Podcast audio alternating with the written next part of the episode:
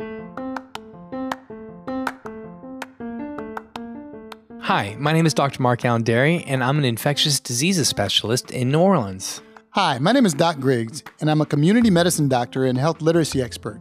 This is the Noise Filter Podcast, where an infectious diseases physician, That's me, and a health literacy and communications expert. that's me, talk about what you need to know about COVID 19. You can find more information about this show and our other daily live updates and Q&A show at noisefiltershow.com. So let's get started. All right, welcome to Noise Filter. This is Dr. Mark Alain Doc Griggs is not able to be with us today. So, this is one of my favorite segments uh, in which I get to review some of the interesting public health research that has come out in the past week. So, let's go ahead and get started.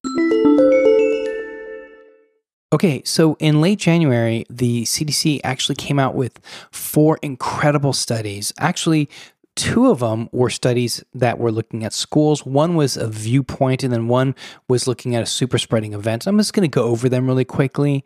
Essentially, what they did was they they looked at one school in Mississippi, and what they did was they looked at about 400 children, and they looked at those that had COVID versus those that didn't have COVID. And what they found, amazingly enough, was that children who attended schools, especially schools where they were were masked and also socially distanced, that actually protected them from COVID.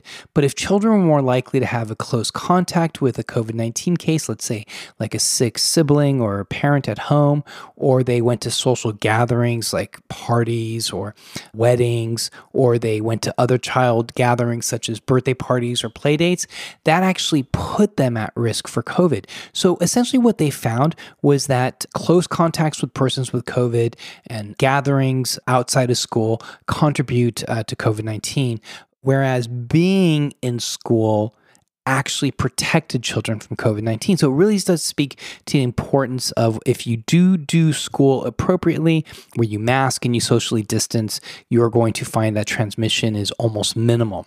The same evaluation was done in 17 rural schools in Wisconsin.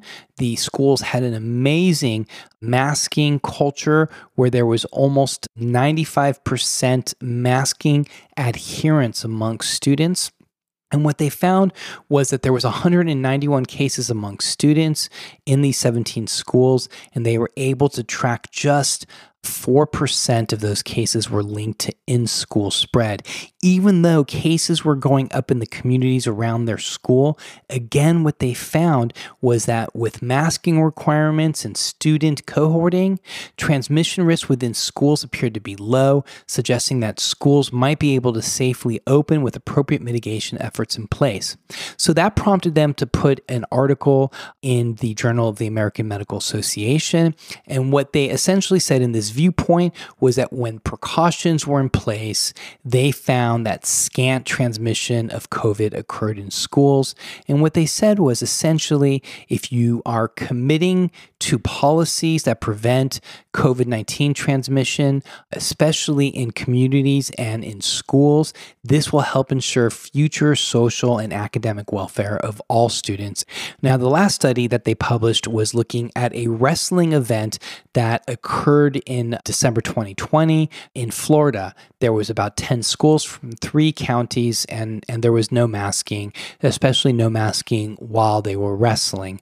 There was a total of 130 wrestlers, coaches and referees, and what they found was of those that they were able to find, so they they couldn't contact trace everybody, but a total of 50 of those that they were able to find 54 of the 130 attendees were tested and about 38 of them were positive so there was obviously multiple cases of students and family members who were not at the wrestling match that were positive and unfortunately there was an individual who was over the age of 50 who died so in the end of this one super spreading event right they found that there was 1,700 cases of classroom learning that was lost from quarantine of not just infected people, but those others that they may have also come in contact with.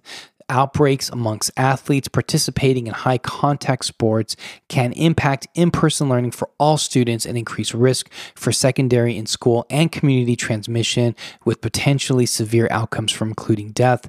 I really um, of the belief, and we have been of the belief, that these indoor sporting events should be put on pause right now while we are still navigating our way through this pandemic, especially now that we have these new viral variants. This next study was a really interesting one. It's one that I'm particularly interested in because I'm a public health practitioner here uh, in my local New Orleans area. And so I'm oftentimes questioned with how long somebody's infectious for or what have you. So these infectious study periods are really interesting for me. And this is yet another one and we're starting to see this is the third or fourth one that hit, has hit my radar. So, in other words, these were really well designed studies that all the results are more or less the same. All right, because that's what science is, right? In science, we we are trying to look for continuity of information. So, what they did here was essentially they're trying to answer the questions how long is a person with COVID infectious? These were uh, researchers out of China, so they looked at 21 hospitalized patients and they were frequently tested by both PCR as well as viral culture. Now, viral culture is important because viral culture will tell you whether or not the virus is alive, whereas PCR just tells you presence or absence of virus, the viral culture tells you whether or not it's alive.